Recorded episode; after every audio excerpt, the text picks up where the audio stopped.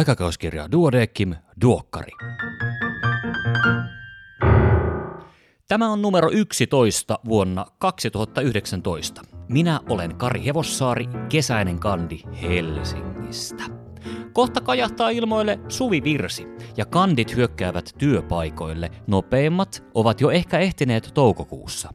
Kokenut kollega, koita ymmärtää ja auttaa, kyllä kesä menee nopeasti ohi ja tutut kaverit palaa takaisin töihin. Kandikollega, ole sopivasti nöyrä ja itsevarma, selviät siitä kyllä. Kokenut hoitaja on kandille korvaamaton ja kahvipaketin vieminen on aina hyvä idea. Ja hymy ja tervehtiminen, vaan nyt uusimman aikakauskirjan antoisaan antiin.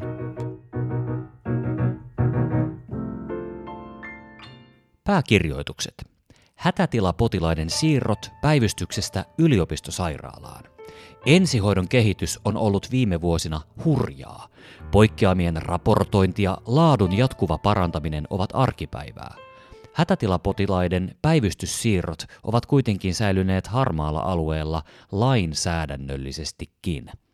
Ei kuulu meille hoitoon, potilas lanssiin, kandi mukaan valvomaan siirtoa isompaan sairaalaan, eikö niin? Syvään päähän oppimaan. Vaiko kansallinen pohdinta ja standardi siitä, millä tavoin hätätilapotilaiden siirto tulisi parhaiden toteuttaa.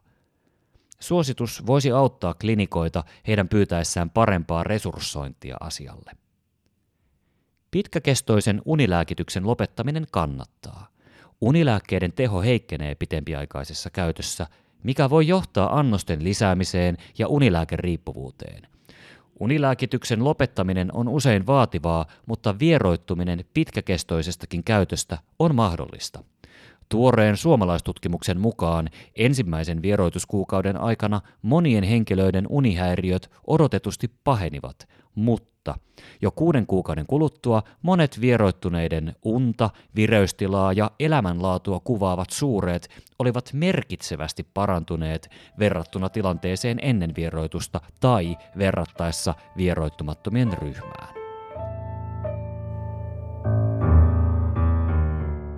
Erikoislääkärin uutisista mukana ovat tällä kertaa tieteestä, käsikirurgia, nefrologia, syöpätaudit. Tässä keskityn nyt vain ja ainoastaan P-arvoon. P-arvojen alkuperäinen tavoite liittyy tilastollisen vertailun kevyeen arviointiin, jonka tulisi olla vain lähtölaukaus tarkempaan analyysiin. P-arvon perusongelma on se, ettei arvo huomioi testattavan yhteyden odotettua suuntaa tai vaikutuksen suuruutta. Tilastollisen merkitsevyyden arviointia P-arvojen perusteella on osuvasti ehdotettu kutsuttavaksi nimellä Statistical Hypothesis Inference Testing eli SHIT. Tilastotieteilijä Richard Royalin mukaan tutkimuksessa on kolme olennaista kysymystä. 1. Mikä on näyttö? 2. Mihin pitäisi uskoa? 3. Mitä pitäisi tehdä? Kysymyksiin ei voi koskaan vastata vain yhdellä menetelmällä, P-arvoista puhumattakaan.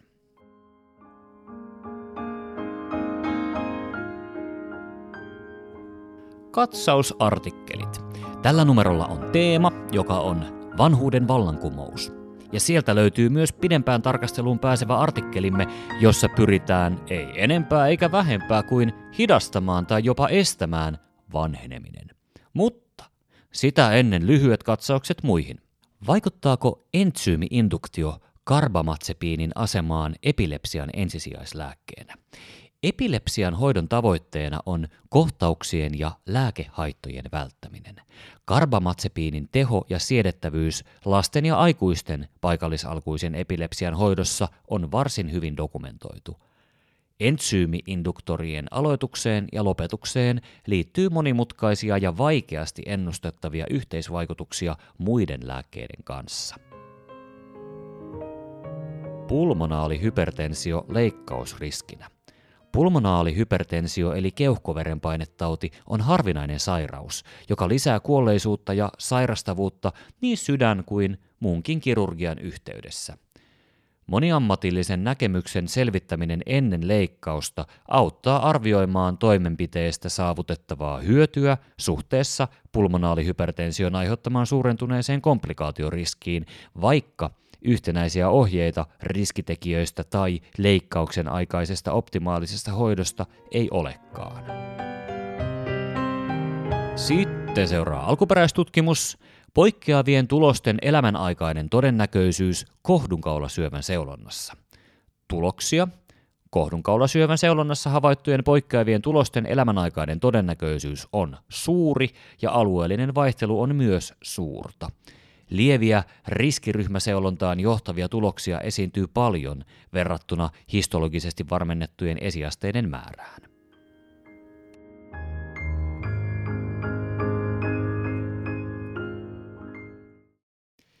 Seuraavaksi teemaan, eli vanhuuden vallankumoukseen. Sitä käydään läpi kattavasti ja mielenkiintoisesti, kuten tapana on ollut.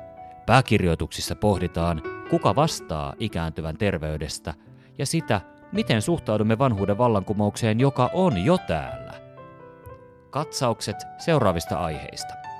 Kognitiivisten toimintojen muutokset, mikä on ikääntymistä, mikä sairautta vanhoista vanhimpien terveys ja toimintakyky. Eläköityvien terveyden edistämiseen kannattaa panostaa, kun toimintakyky heikentyy. Ja erinomainen kolumni Elämän loppuvaiheen ennakoiva hoitosuunnitelma jää usein tekemättä, kirjoittajanaan Anneli Vainio.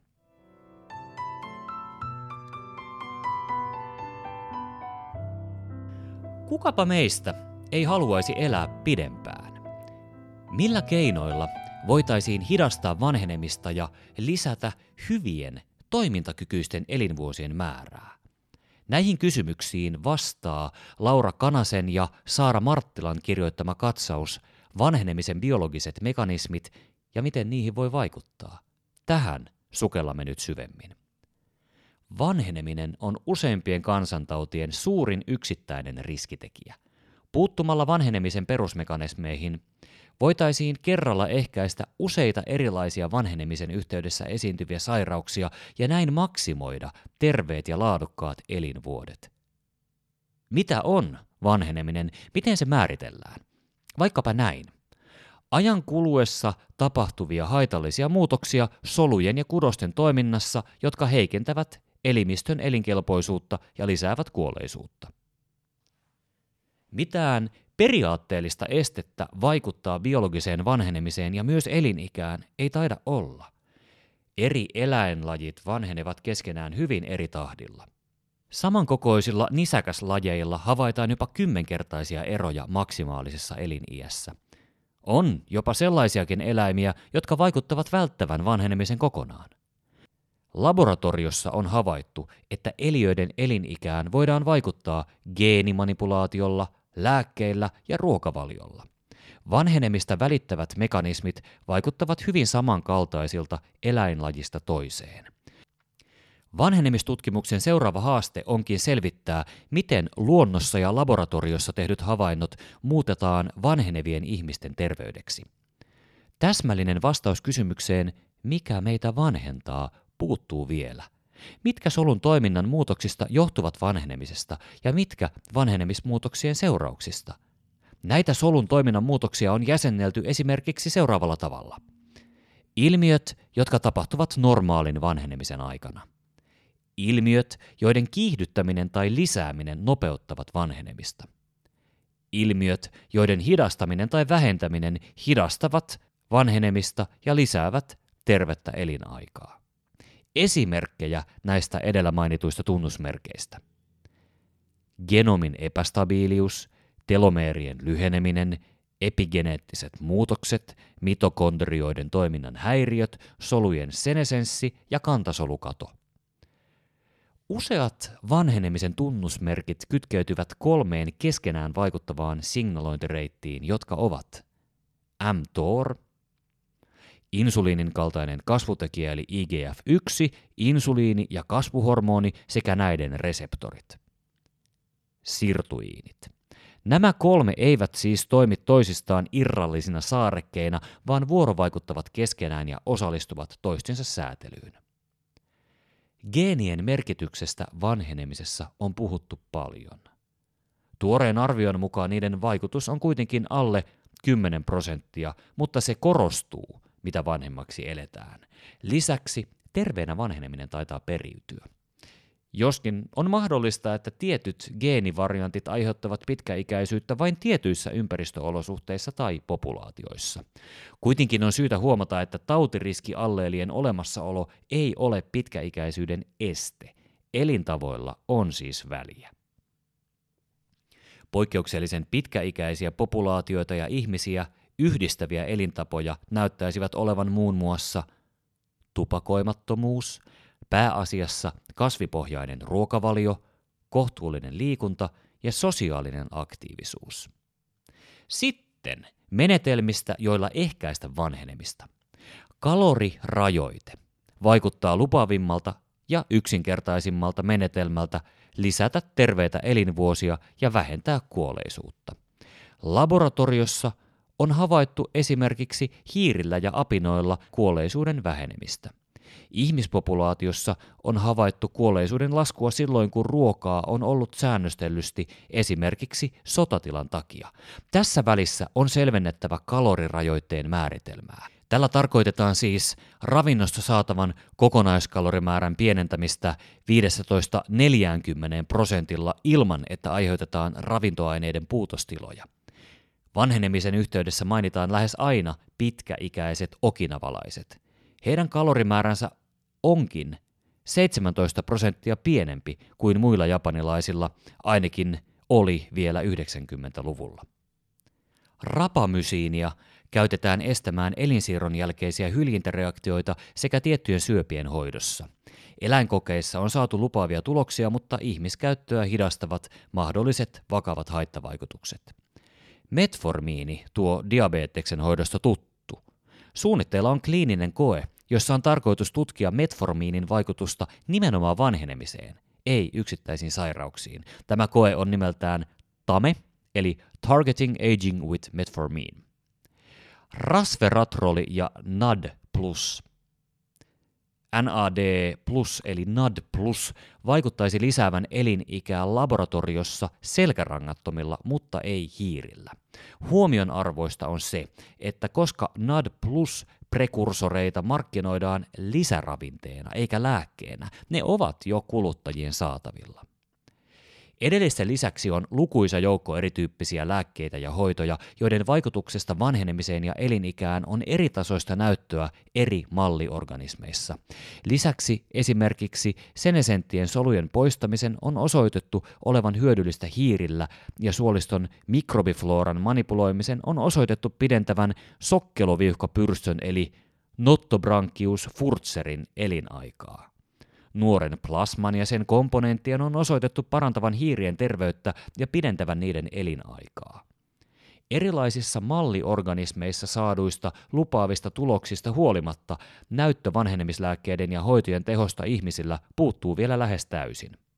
Näytön puute ihmisillä ei kuitenkaan johdu negatiivisista tuloksista, vaan pääasiassa siitä, että lääkkeiden ja hoitojen tehoa ei ole voitu edes yrittää tutkia ihmisillä koejärjestelyiden hankaluuden ja kalleuden vuoksi. Vanheneminen on useimpien kansansairauksien riskitekijä, mutta siihen puuttuminen ei vielä ole saanut samanlaista varauksetonta kannatusta kuin muihin sairauksien taustalla oleviin riskitekijöihin puuttuminen. Olisiko kuitenkin tehokkaampaa vaikuttaa vanhenemisen perusmekanismeihin, jos tällä tavalla voitaisiin vaikuttaa syövän, sydän- ja verisuonitautien, diabeteksen, neurodegeneraation ja muiden tuttujen puhkeamiseen?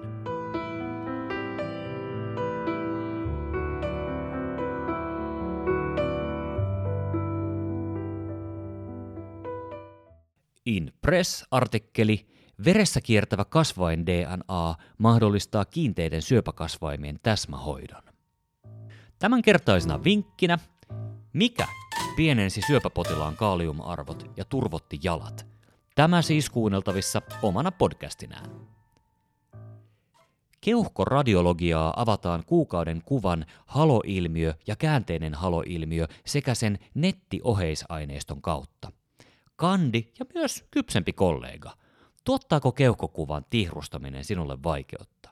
Ovatko termit kuten ilmasirppi, konsolidaatti sekä hunajakenno sinulle epäselviä? Tähän koottuna on radiologien käyttämät kuvailut selväsanaisesti. Suosittelen. Kiitos kun kuuntelit. Osta jätskiä lasten opettajille omena. Tai omille opettajille, jos opiskelet vielä. Varon melanoomaa ja liikaa sisälläoloa. Tiedän, että ne ovat vähän toisilleen vastakkaisia, tai eivät ehkä ole, jos muistaa käyttää aurinkorasvaa. Tue paikallista kulttuuria. Monissa kesäteattereissa on katetut katsomot. Älä stressaa parvekkeen ja puutarhan hoidosta. Nauti elämästä. Pari viikon päästä sitten taas. Voi hyvin. Iiro, s'il vous plaît.